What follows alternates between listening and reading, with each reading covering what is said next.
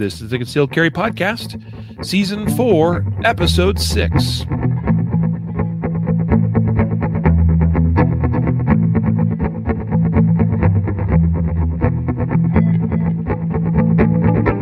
And welcome to the Concealed Carry Podcast, part of the concealedcarry.com network. Brought to you by XS Sights. Today is Friday, October 22nd, 2021, as of the recording of this show. I am your host, Riley Bowman, and I'm joined today by producer and co host Matthew Maruster. Hello, sir. Hey, Back dude. again. Yeah, we are back again.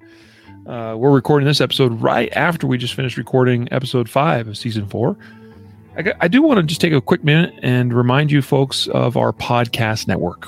Okay, uh, we don't talk about it probably as often as we as we could or should, but when we say network, we mean network because if you're not familiar, there is the Concealed Carry podcast, which is our flagship show, if you will. It's been around for almost, you know, in, in 2022 will we'll mark six years of podcasting under the Concealed Carry podcast banner. Uh, we have also a couple other great quality shows that uh, you may or may not be interested in. It depends on you know where your focus or interests lie. But one of those is the Firearm Trainers podcast, hosted by Rob Beckman. He's been doing that for a couple of years now, and it's a great show, uh, covering a lot of topics that are obviously very interesting and applicable to firearms instructors. So you can you can check out and listen to the Firearm Trainers podcast and also the Off Duty On Duty podcast hosted by Brian Eastridge. Uh, it's our newest show and another great, great one. Uh, kind of highlighting some some issues that maybe are a little bit more law enforcement focused, but are also applicable for armed citizens as well, uh, because that's what the kind of the off duty slash on duty part of that show is really all about. Check them out, guys. I hope you enjoy those those other podcasts as well. Today's show is brought to you by Guardian Nation, guardiannation.com. This is our membership program for folks. Uh, if you want to join, there's tons of benefits and reasons why to become a Guardian Nation member. Some of those are access to special discounts. Uh, we actually mention those quite often in, in our other podcast episodes, like earlier today, recording our last episode talking about uh, our member discount for membership at CCW Safe. So if you want to get a CCW Safe plan, you can save 20% by being a Guardian Nation member. So uh, also access to special members only content, uh, especially all of our video courses. This didn't used to always be the case, but a year or two ago, we decided to make all video content. So the paid stuff, the stuff that um, you know we sell we got dvds and online streaming video courses some of them ranging from an hour to like six or seven hours long in the case of the complete home defense a very comprehensive video training course all of that paid training video, video training content is included in guardian nation membership and also guardian nation members get access to uh, the huge discount off of our annual Guardian Nation or Guardian Conference. Geez, I just slipped up and I just to- told people how it's the Guardian Conference, Matthew, and I almost called it the Guardian Nation Conference. Because here, here's why it's not the Guardian Nation Conference. It's because it's open to anybody that wants to attend. Okay, um, so we we term armed citizens that are prepared, trained, and willing to do what it takes to save and to save lives. Yeah, uh, guardians. Okay, you'll note in the Guardian Nation logo there is a dog, like a like a German Shepherd in the O of the Guardian Nation logo. See, the term has been around a long time. The sheep sheepdog. Okay, but that's kind of that term has fallen by the wayside and is no longer quite as in favor as it once was. Uh, for a variety of reasons I won't get into right now. Maybe that could be a top topic for an episode at some point. This is sort of an homage to the old way of thinking of the, the sheepdog mentality, and now we like to refer to as simply guardians. And so to be a to be a part of something, you join Guardian Nation, the nation, the place, the the, the thing for guardians to join and be a part of. If you want to get the training, you come to the Guardian Conference, right? Anyway, Guardian Nation members get a huge discount off of Guardian Conference attendance. which, by the way, we are actively planning for next year's, working on locking in the dates, which we just learned today. One of the dates we wanted to do is not possible due to conflicts with the facility, but we're working on that. So stay tuned for uh, for the we'll, we'll announce when we can next year's Guardian conference. I know many of you are anxious for that. Please join or consider joining Guardian Nation today, guardiannation.com. If you need a little push to, if you'd like to just check everything out for for two weeks, uh, for for 14 day free trial, you can go to concealedcarry.com forward slash 14 day, 14 D A Y.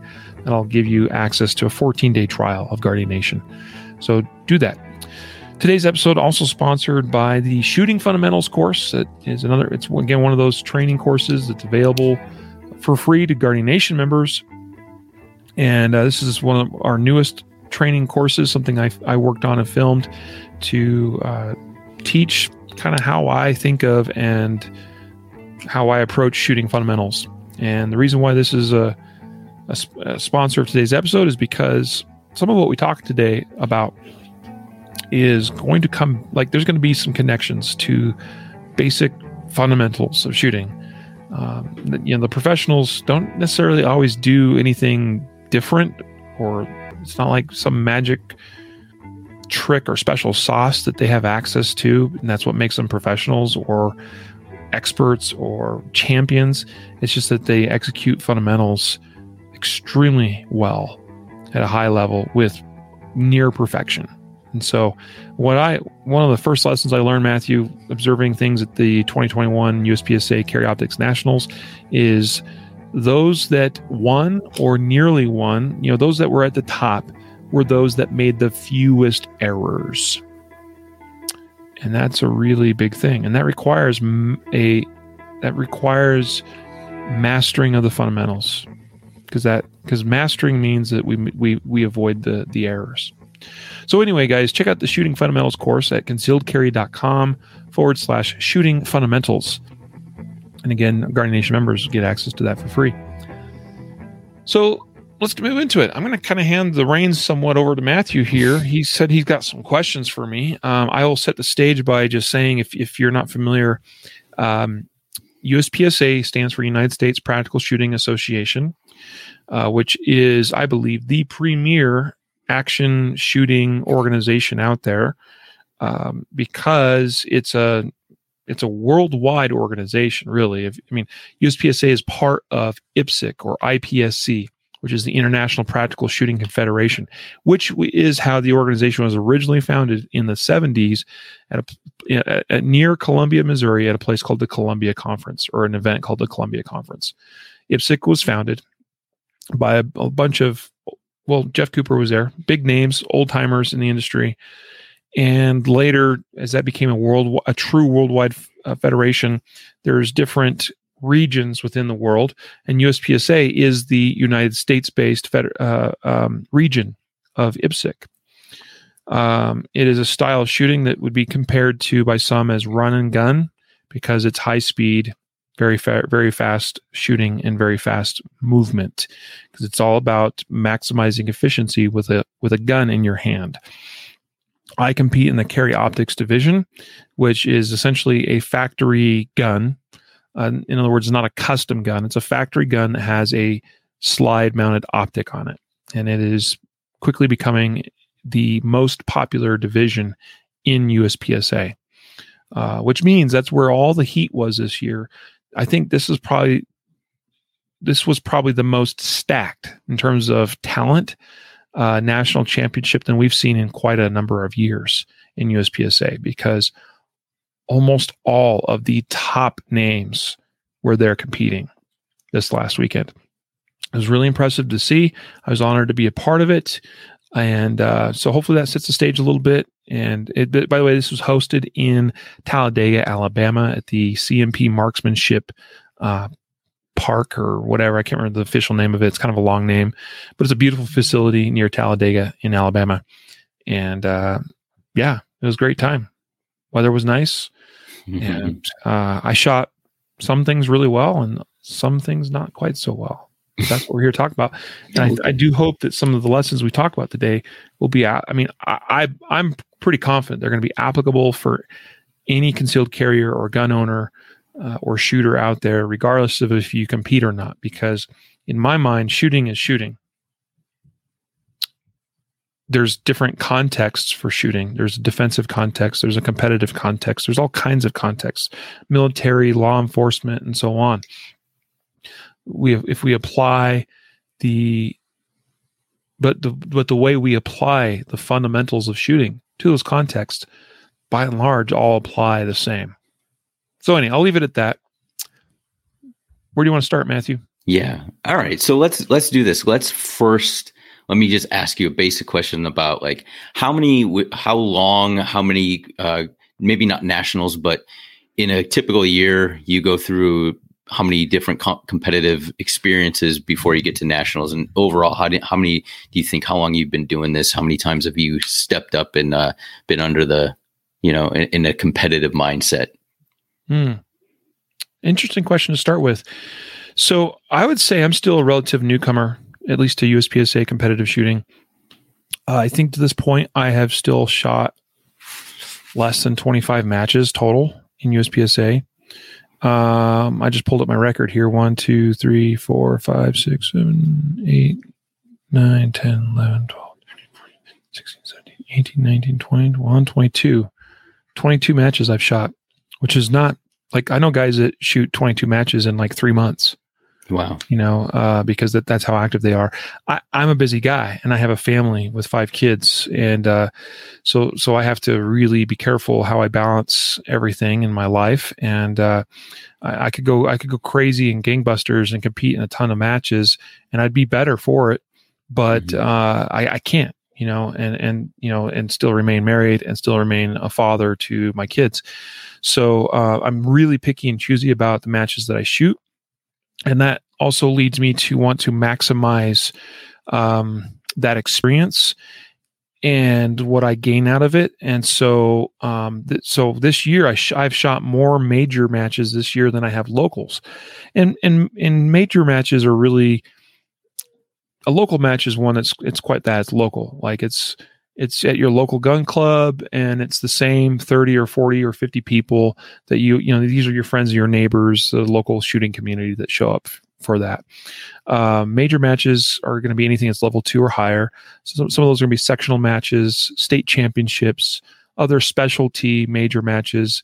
And above that you're going to have level threes which are pretty much reserved for your area championships, which are like a regional championship. They cover multiple states, and then you got nationals, which is a level four, and that's a that, that's above everything else.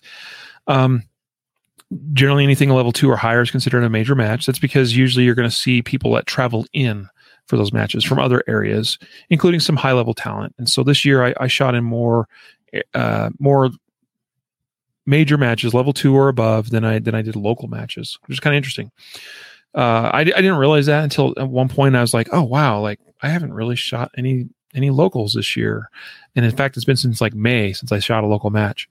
Yeah. Uh, so there's some some some pros and some cons to that. Um, I'll be honest, I forgot what your question was. you you answered it like within the first couple seconds. I was just asking. I, I wanted to see because you know you can and you kind of went right into it. Is is you know compet- being a competitive shooter is um, it, it can be kind of like a hobby, right, for some, but you're talking about guys that shoot 33 matches and you said you know a couple months right? And so there are or gals um, but you know there are um, you can really become quite it's it's an athletic it, it, the same way we look at a professional athlete, right? Like um, we assume that they're training every day, they're practicing every day, they're they're competing, they're putting themselves in uh, under stress and under real life conditions. So it's the same. I think sometimes we think of like shooting, you know, even competitive shooting, if you're not involved in it as something you do maybe on a weekend or you just have fun and you go out and you're, you know, I'm more competitive, so I'm going to go. But competitive shooting like USPSA, there are, um, you know, very competitive athletic type training that goes on, um, even within within that context. Is that fair to say? Yeah, in, in USPSA especially so, uh, because there is a, a, a large component of it that is physical strength and speed. Mm-hmm. Uh, obviously, the faster you can move, the, the faster you can navigate a course of fire. The stronger you are, the better you can mitigate things like recoil. Um, you know, and, and, and the more uh, solid of a fa- you know foundation or shoot or base that you have for your shooting, um, and, and things of that nature. So there's so it is very much a physical sport although what's fun is that you see people of all types from all sorts of walks of life all sorts of ages in fact I, I the uh, limited and open division nat- national championship is going on right now as we speak uh, at the same range there in alabama. Uh, so they split up last weekend was pcc pistol caliber car- carbine and carry optics and this week is uh, limited and open divisions. And so i had that pulled up earlier today on on on uh, my tv on youtube and was watching some of them. And you know you see oh, you see a guy shoot a stage and he, you could tell he's he's a grandmaster younger fella moving really really good really well moving moving quickly shooting fast. And then next up looked like some you know 72 year old retired guy that is just there having the time of his life. Um, i do appreciate that it's sort of like bowling in that respect or golf that just about anybody of any age can can actually enjoy the sport. But to really be maximally you know competitive uh, it's definitely going to favor those that are in a better health and strength and, and all that sorts of things. My preparation this year by the way this year i started trying to lose weight and build uh, strength uh, especially lower body well i didn't i shouldn't say ignoring things like upper body strength because that's also important as well but but really working on my leg strength because that's going to directly impact movement and losing weight was part of that too. The less weight that I have and that I carry, the better I can move. So uh, this year I've lost um, 30, 35 pounds, uh, almost 40 pounds, which has been a pretty good thing for me. Uh, I've sort of plateaued at this point, and we're kind of getting close to the uh, off season for USPSA now at this point, and then I'm going to try to really get back after it with my uh, weight loss and um, physical, you know, strength building plans. Uh, and so looking forward to a productive off season in that regard. Shooting wise, by the way, I haven't really shot as much this year as what I would have liked. And I definitely did not shoot nearly the amount that I would have liked leading up to nationals in preparation for it. We can talk some more about that. I'm sure it'll come up in some other discussion. Yeah, yeah. Um, so you were talking about like obviously, I don't know if you're reading my notes over here or something, but um, you, you were talking about physical conditioning you've done, but like what about psychological conditioning or you know setting goals throughout throughout the year to say, hey, I want to get to this point, whether it's a short term, I want to be able to do this specific drill in this time, and then how do you apply that before you're a, a, com- a competition where you're kind of I don't want to say psyching yourself up, but when you're driving across the country to go compete, are you doing anything psychologically to prepare? That's a big component. Honestly, most of the refinement and improvement that I can make and need to make at this point in where I'm at with my shooting is the mental game, the mental aspect of shooting. Um, people underestimate how important the mental game is, your mindset, if you will. Uh, because what, what happens a lot of times is this is true of, I believe, all shooters, no matter what level you are at, that we often get in our own way, mentally speaking. That, you know, there is whatever our actual physical or technical skill is, right? Whatever that is, whether a low, intermediate, or high level. Okay. And then reality, in terms of actually how we perform, is going to be influenced by how that skill sort of like passes through our mental filter.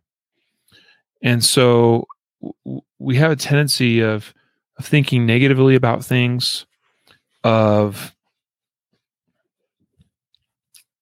allowing things like nervousness and whatnot to creep in and get in our way, um, worrying about how we're going to look in front of our peers, um, worrying about results instead of the process. These are all things that get in our own way and don't allow us to actually achieve our actual level of skill. mm-hmm. in our performance. And that's something that I did not appreciate really at all up until, mm, I don't know, two years ago. I mean, really, once I started competing actively in USPSA is when I started recognizing, I was like, whoa, the skill is pretty much there for me in a lot of respects. What I lack yet is is more of a mental thing. And I've made a lot of gains in that in uh, recent history, mm-hmm. but uh, but I still have a ways to go. I mean, I'll tell you this much: um, nervousness is not as much a, th- a problem for me as it once was. So for a lot of people, especially the first time you compete, you, the, the, the, the time it'll hit you is the first time you're standing at the start position and the RO, the range officer is telling you, make ready. And you're like, oh, okay, I'm loading my gun now. I'm getting ready to go. And like, then it'll hit you because then you realize I'm up here all alone. I mean, other than the range officer, everybody in my squad's watching me. Everybody well, maybe not everybody. Some some of them maybe don't even give a crap, and some of them maybe are busy. Maybe they're topping off magazines because they just got done shooting them, you know, right before. Excuse me, right before you. Um, maybe they are mentally preparing themselves. Maybe they're visualizing their stage run. So actually, maybe you know, the reality is, some people are watching, many people are not. But you'll stand there and you'll be like, "Oh, I'm here. I'm in the hot seat. People are watching me." And it'll hit you. And then the shot timer is right there by your ear, and the RO is saying, Are you ready? Stand by.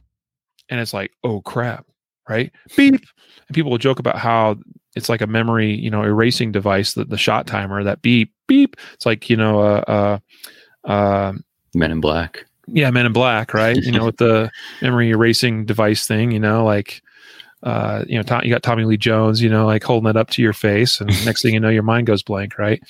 Um, people joke about that. It's, there's there's definitely some truth to that uh, because you know there there, there is because what the, what's happening is this is all stress related, right? And stress is a real thing, and stress exists in a variety of areas of our lives, and stress equals stress. So that's the first thing that's really important to understand. Whether we're talking about a competitive shooting match or a real life self defense shooting or some kind of other physical event that where lives could be at stake. Yes, the context is different, and yes, there's different. Everything about it's different, but the stress is still stress. Stress equals stress. That's been scientifically proven. Like stress whether it's experienced in a car accident, a shooting, a competitive shooting match, a game of pickup ball with your friends on the ba- local basketball court, is all stress. Okay. And how you handle stress, like that's really the question. That's really the ticket. But one thing that has been shown is that the more we expose ourselves to stress and prove that we can handle stress, the better we get at managing stress of all types. Okay it's not a perfect correlation, eh, but but it does help. Okay, so for me, I've been doing it long enough now, and I've worked hard enough at this that that the stress, the nervous, especially like the more of the anxiety part of it, doesn't affect me quite as much when I'm actually competing, even at nationals. So there was a couple of times, maybe three or four times, where I sort of felt those anxious feelings sort of like bubbling up to the surface a little bit but I've gotten now to where I can manage that a lot better. And I, I, first of all, I just recognize, oh, hey, I'm feeling anxious. Why am I feeling anxious? There's usually a reason why. Why? And for me, one one big aspect is wanting to do well and being afraid of not doing well. So it's fear of failure. So you want to do well, and you're looking at the stage, and you're like, I, I could do this. Like, this is going to be great. It's going to be awesome. But then you start maybe having these little doubts creep in. And it's that fear of failure that, that sometimes will get me. And just recognizing that I'm having those thoughts and those feelings can be incredibly helpful to overcoming that that anxiety, that fear of failure. Because uh, I'll just, I'll, I just, I walk. That's literally the, what'll go through my mind. Sometimes that happens right as the make ready is taking place. Make ready, and I'm like, ooh, I'm getting anxious why am I getting, you know, I'm sitting there and I'm going through things and I'm, I'm, and I will just quickly ask myself, like, why am I getting anxious? Oh, because I'm, and it might be something specific to that stage. It might be that I'm afraid of this no shoot on this target that's at 21 yards. That's kind of hard to hit, and it's a very tight area. And I'm worried about failing on that. And I have to just like, hey, you know what? Okay. It makes sense that I'm worried about that. But it's okay because I'm all I gotta do. Like if you if you can if you can take that anxiety and switch that back into something more process focused, then that that helps me in a big way. And so what that looks like is I'm nervous I'm to hit that no shoot at 21 yards. It's a tight, tight, tight target area. Oh, I'm nervous. I'm afraid I'm to fail in that. Okay. Well, what what can help me avoid making a misstep on that? Well, as long as I see my sight where it needs to be and my sight stabilizes enough on the target in the acceptable target, you know, target zone, then I have nothing to fear. And like that little realization is all it takes for me to go, oh, you know what? I'm good. Because, and I'll just tell myself and I'll revisualize my stage plan before I shoot that stage because that's part of that make ready routine. And that I go through that same routine every time. When they say make ready, I first of all I'll check my equipment. I'll check the gun. I'll check my optic. Make sure that my optics turned on to the turned on first of all, and then it's at a brightness that is acceptable for the current lighting conditions. I'll do some practice draws. Okay, and make sure that that feels good. After I've gone through that, then I rehearse mentally and visually my stage plan. And when I get to that part of the stage that was making me nervous, where I was afraid of, of failing, then I go back to that process focused thing and I just remind myself when I get to that point, what do I need to see? And I need to see my sight on the on the target in the acceptable area. I need to let it settle enough to get an acceptable hit. And I know how to do that because I've done that many, many, many times before. And so I remind myself of that process and then finish the visualization and then I'm ready to go. So how, how do you balance how do you balance um, being loose and not being over you know putting an, enough importance to it where you're focused but you're not in the zone of anxiety you know what i'm saying you see some people come up and it's like they're almost not taking it seriously they're too loose and they don't perform how do you stay in the yeah. zone where you're i would say i i experienced that a little bit la- at last year's nationals because I was so afraid of being overly anxious. It was my first time going to nationals, and I was like, man, like this is a big deal. Um, that I, I did such a good job to overcome that anxiety that I was almost too calm and relaxed and things that on day one, it was almost like I didn't have the desire to really do anything fast or or you know like there was no i lacked a, a serious amount of like aggression mm-hmm. and lack of mental engagement because i was i was af- i was afraid that the more i thought things through that it would create stumbling blocks that it would create anxiety. And so like i had a lot of like mental errors. Like i'd be in the middle of a stage and i would like i started trying to reload at a place i shouldn't have been reloading. And that was more of a mental misstep because I don't think I was quite mentally focused appropriately because I was I was trying to maybe compartmentalize and disengage myself from a lot of what was happening uh, because I was afraid that what would happen if I got too anxious about it.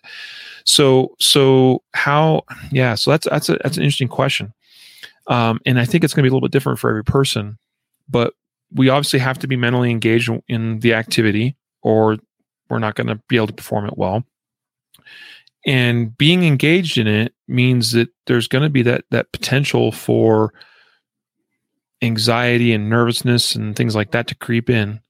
And and I really truly believe and feel that the best way to handle that is to simply it's like if you not that I've really spent a lot of time in a psychiatrist's office or anything like that, but um but if you can imagine like sitting down with a mental health professional and you're trying to figure out some problem in your life. And a lot of what that is is number one, recognizing what exactly is the problem? What's the root cause of a problem? Where did it come from? What, what, you know, what, what led you to get to this place where you currently are? And so for me, looking at it is, you know, by, by being mentally engaged in what I'm about to do, compete, shoot, whatever, is it, creates the opportunity for me to get nervous or anxious about it. But then I got to simply address that and talk myself through it. Okay, why am I nervous about this? I'm nervous because I'm afraid of failing. I'm afraid of looking poorly in front of my friends or my fellow squad mates. Oh, why am I worried about that? Well, because like I have a reputation to manage or whatever, blah, blah. Like there's walk yourself through that. And at the end of the day, here's where I usually end up. Number one, something process focused that's related to a part of the stage that maybe I'm afraid of, of, of failing on. Number two, reminding myself that these other people around here be- behind me watching whatever don't give a crap they're all worried themselves about how they're going to perform. And half of them aren't even watching me anyway.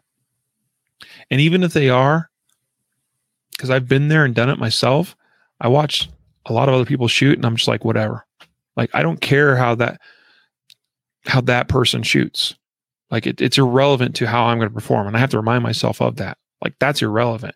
And flip and flip that around and like, hey, it doesn't matter what they think. And you know what? I still had some big mistakes at, at nationals this last week. Uh, stuff that I was kind of embarrassed by a little bit, but guess what? I watched everybody else in my squad make mistakes. So that's another part. Just recognizing that we're all going to make mistakes at some point. So it doesn't matter. And we all understand. We've all been there, been there, and done that. Um, and that helps me to just be like, hey, don't worry about them. Okay. Don't worry about looking bad. Don't worry about the result. Don't worry about where I where my name comes in, in the final results at the end of the day, because none of that matters. All that matters is what I'm about to do, and for that to happen, I have to be totally. I have to be like engaged in in that present moment of what I'm doing. If I'm thinking about stuff in the future, in other words, results or how something's going to end up, or if I'm worried about something that already happened, oh, I did poorly on that last stage. It didn't go well. I felt po- I felt bad about that. Like then you're worried about the past or you're worried about the future and you're not engaged in the in the present. And if you're engaged in the present, then you're it's it's like a it's an experiential thing. You're purely experiencing what's happening and you're not consciously thinking about what's taking place. That's hard to do. It really is. But if you're going to perform the best, that's what you have to do. So w- when you were there, um, you said, you know, obviously um, you go in with a, a, specific set of expectations. I'm not saying that, you know, you, you, you wanted to perform at a certain rank, but maybe you said, I want to do this stage well, or I want to do this. How did going into it? Um, do you feel like you lived up to your expectations? Do you think that you um, they were realistic expectations. Sometimes, like I know for me, if I go and do something, sometimes I'll set unrealistic expectations that, you know, I, I have to kind of say, well, you know, I didn't live up to that expectation, but uh, like thinking about it, that was probably not, you know, a, a rea- realistic expectation to set. So, did you live up to your expectations? Were they set appropriately? Do you feel like, um, do you feel good about your performance overall? Yeah. So um, we have to be really careful with expectations, and mm-hmm. expectations mm-hmm. are closely related to goals. Um, goals are important to have, but goals do need to be. Hmm, they need to be realistic. Goals should also be always like goals are a tricky one. Um, they should be accomplishable, right? but at the same time like they they need to be something that pushes us right so it's not like it's not like i set a goal for tomorrow to make my bed you know what i mean like that's that's a very accomplishable and reasonable goal. And so like yeah i know i can do that. Like that's no problem. I'm i'm i'm i'm, to make my bed in the morning. But that's not a goal that pushes me in any way. You know what i mean? Like so so goals need to be balanced between being reasonable and also something that pushes us okay? Um, expectations are here's the thing like you you can't have expectations when you step on the line and it's time to shoot because it's not the place for it um all that should have happened already prior to that and and your goals or expectations should have led you to prepare a certain way to put yourself in the best position to accomplish those things once you're actually there. So one th- one mistake that I see a lot, and I saw somebody actually today uh, in a in a forum post, or maybe it was yesterday, and they were talking about how their goal was to finish in the top 25 at nationals. That's a wonderful goal. Like I'll be honest, like I'd like to be in the top 25 at some point, the top 20, the top 10, etc. You know, like that's a wonderful goal. There's a couple problems with it though. Number one, it's not something that you have total control over because there's other people that are participating in that same sport, right? And we don't get to pick and choose how they perform. And even when we put our best uh, our best effort forward, it may not be enough because there may be 25 other people that just are better than we are. Because they they put in more time they put in more effort. Even though i put in a lot they did more. Okay? And so that's not something that's completely within my control. Um i'd say in a general sense i think not as a specific goal but i just think like i know if i keep on the path that i'm on with my other goals that i'm going to eventually get there to being in that top 20 top 10 whatever um but he, but I can't be let I can't let that hang over my head, especially when I'm ac- actually at the match competing or at the championship. Um, goals that are very specific, re- specifically related to outcomes or results of performance are less ideal than I think process focused goals. So or expectations. So um, for me, my a goal that I had for myself at the 2021 Nationals was to call every shot fired. And what that requires is that I have to see my sight on every target for every shot fired and see that sight lift off the target. Okay, because that's the moment that it's firing. Um, did I accomplish that goal? Not 100%. But uh, if I was rating that, I would say I I called 95 I'd have to, I could go back and do the math. I could because I can actually remember which shots I did not perfectly, you know, that I did not actually call, and I could then do a percentage and go, hey, I called ninety two percent of my shots. Okay, and why is that relevant? Why and why is that a goal that is better a better one to have? Um, it's a better one to have because it's process focused and I have control over it. I can control whether I call shots or not because I can control whether I'm visually engaged with the process and seeing what I need to see and see my sights lift off the target. So that's a process focused one and I can control it. Okay.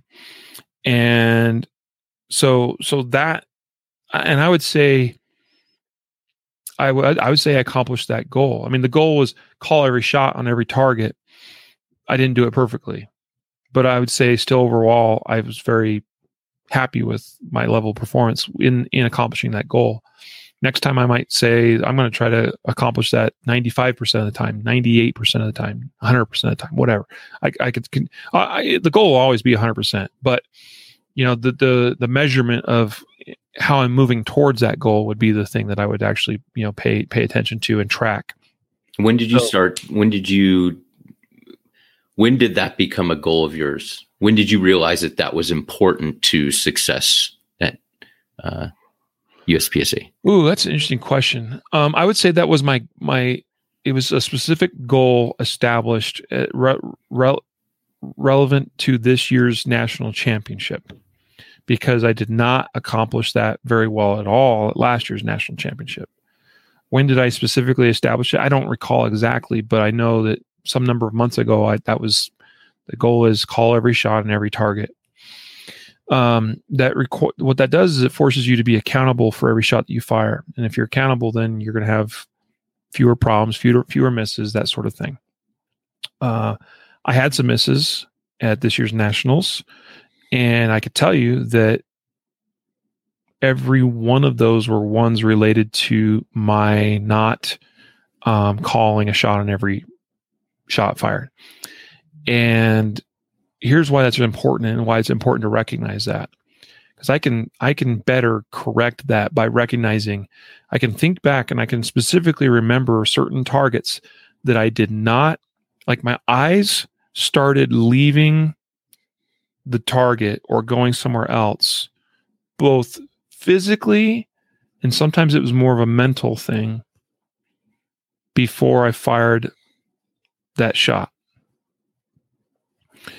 And I specifically remember it in the case of there was a tricky activator sequence that meant that there was a target that you'd shoot that would like a lot of times it's a popper okay? And the popper is a steel target it's going to fall down and when it falls it pulls a cable which activates a moving target of some kind a lot of times it's a swinger maybe it's a bobber that just goes up and down that kind of thing so there was an activator sequence where the more experience you get the more you want to take advantage of time between when i shoot the activator and when I actually shoot the target that it activates.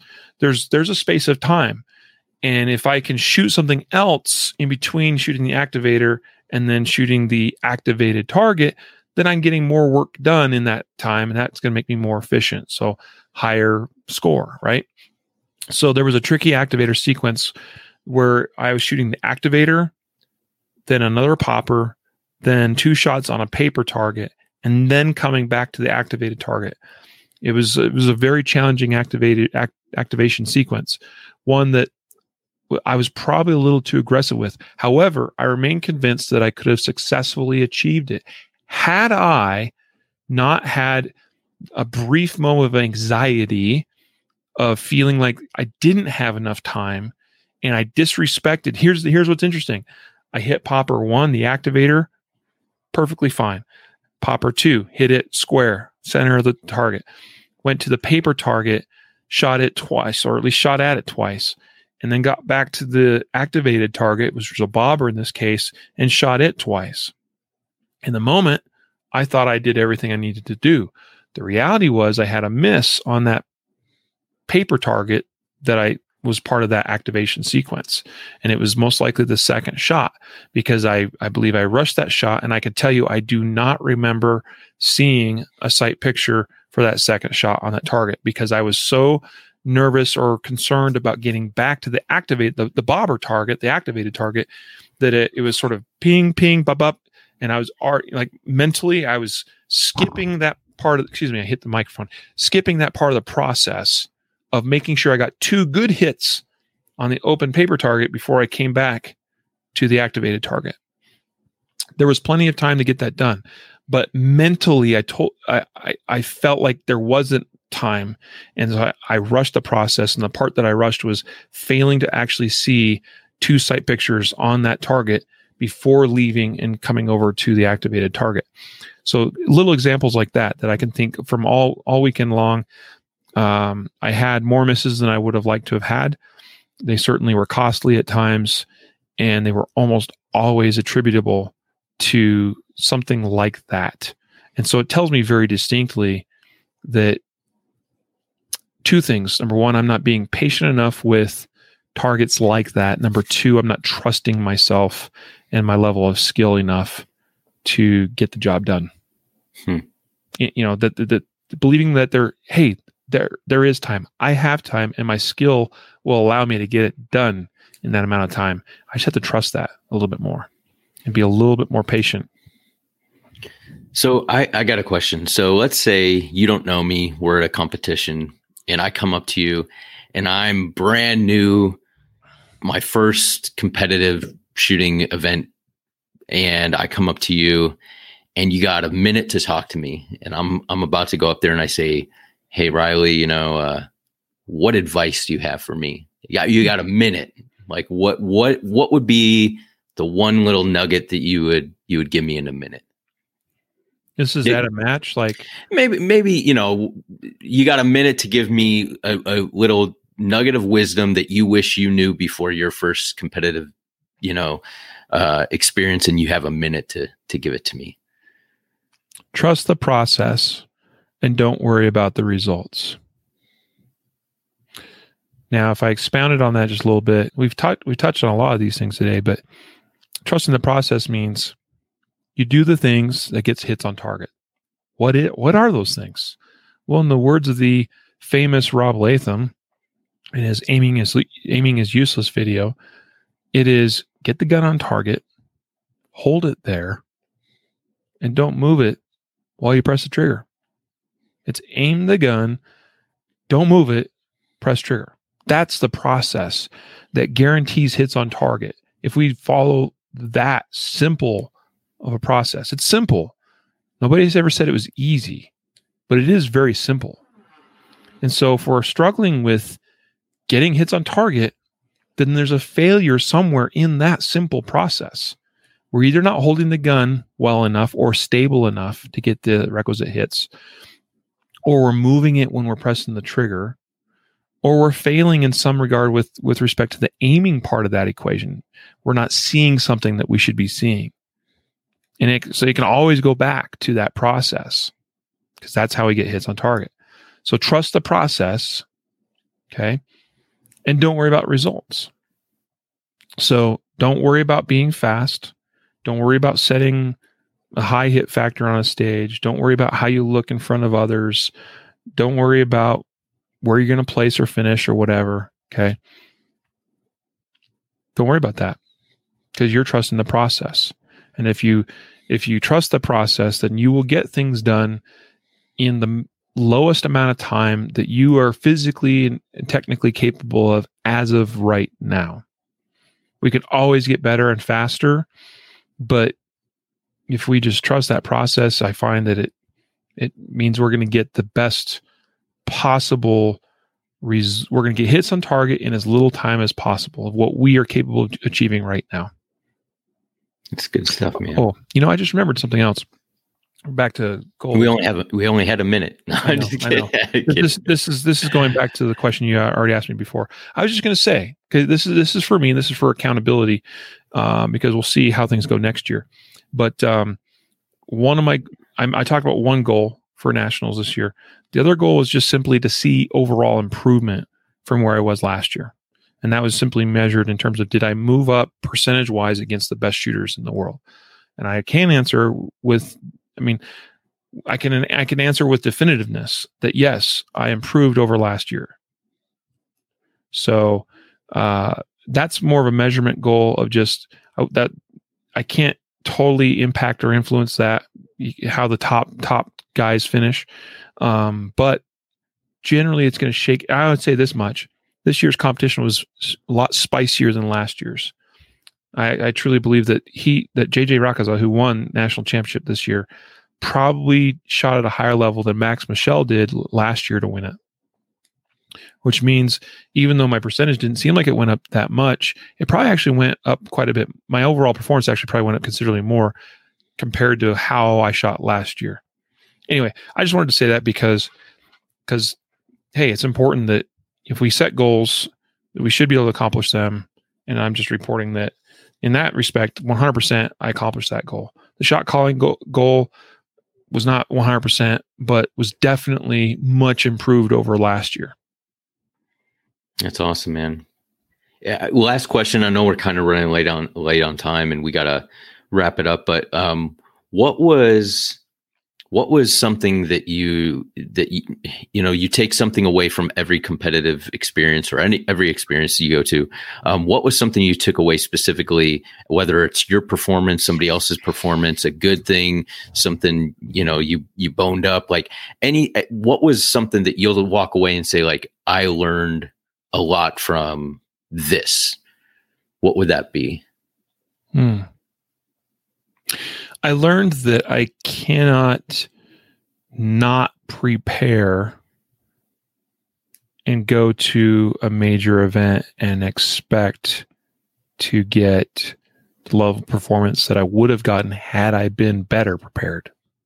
So preparations. Uh, there's a lot of reasons for that. Like I had, I had it in my mind for months that in the weeks leading up to nationals this year, I was going to spend quite a bit of time practicing, especially in live fire. Um, but you know, everyone's familiar now by by now that you know we had issues with Jacob's health. Uh, business was crazy and busy. We had training conferences and things going on, and a, a, lot more workload that fell on my shoulders and your shoulders and other people's shoulders in this company, and that took away from my ability to prepare.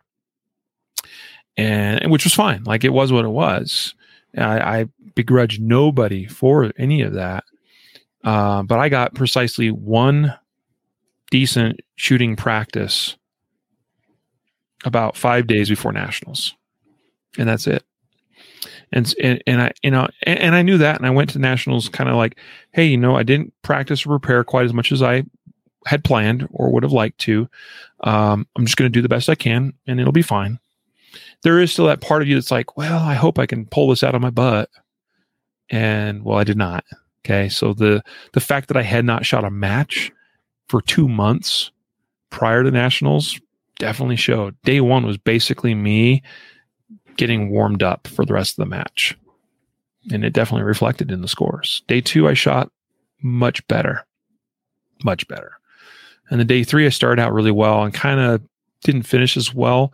Um, but uh, overall, I would still say day three was better than day one. So, um, yeah, preparation is key, and you can't expect greater results uh, if you don't prepare you know uh, and this is related to a specific amount of preparation. I have a lot of other preparation that commun- cumulatively has uh, you know has grown over the years but like to get my best performance at nationals i needed to specifically practice and prepare for it uh, immediately before you know in the in, in the weeks leading up to it and that just didn't happen and so can't expect miracles to happen. That's not the way it works. Yeah well, I, mean, I know just going through this with you, man, is has been really cool because I know if I was going to go shoot competitively, this this conversation would be in my mind. You know, um, learning from you, going through your your experiences, and knowing that you are uh, engaged with other people that have been competitive been shooting competitively for a long time and getting gleaning information and wisdom and knowledge from them. So it's like this constant passing on of of information and knowledge and stuff. And uh, i appreciate it I, I, hope like people i know you know they might think you know most of the stuff concealed carry is all self-defense minded but i i, I think that um, the the simple fundamentals, uh, not just shooting fundamentals. I'm talking fundamentals of preparation and in, the mental um, aspect of it, and, and just kind of setting goals and not not beating yourself up and getting inside your own head to to kind of thwart your ability to function. Can apply not only in shooting but in life in general. But like if you're going to a competitive shooting class, that you don't get in your head and in these types of things. So. Um, I think there's a lot of application in, in everything you're talking about. Yeah, I appreciate you saying that. Um, I, will just say to those that do kind of think in terms of like defensive versus com- competition, um, shooting is shooting, and you will be a better so-called defensive shooter if you're just a better shooter. And I'll tell you, in defensive contexts, like what we see in a lot of defensive training courses is not a lot that really drives people towards becoming high level shooters. It's more of inf- information and training that gets them to being average shooters, but with some knowledge of tactics. Uh, I didn't start to really understand shooting as well as I do now until I started actually competing. And part of the reason for that is because I competing and wanting to do well caused me to have a desire to understand shooting more than I ever had before and to actually work on it. Hmm. And so uh, competitive shooting will help you because it'll bring greater interest to your performance in shooting, which you can still be a very sound, tactical, and defensive guy or gal and just have a better level of shooting skill. Anyway, that's all I got to say. Cool. We should probably wrap it up, huh? Yeah, yeah. Folks, thanks for joining us for another episode. Um, one more time, today's episode sponsors, guardiannation.com. And check out our shooting fundamentals course at concealedcarry.com forward slash shooting fundamentals. I think there'll be a lot of information there that'll benefit you in your own journey, uh, both for beginners. It, it is geared towards beginners, but there's a lot of other great stuff in, in there as well. So um, check it out concealedcarry.com forward slash shooting fundamentals. Our fundamentals can always get better. So, with that, we're going to let you go. A reminder to train right, train often, and train safe so you can fight hard, fight fast, and fight true. Take care.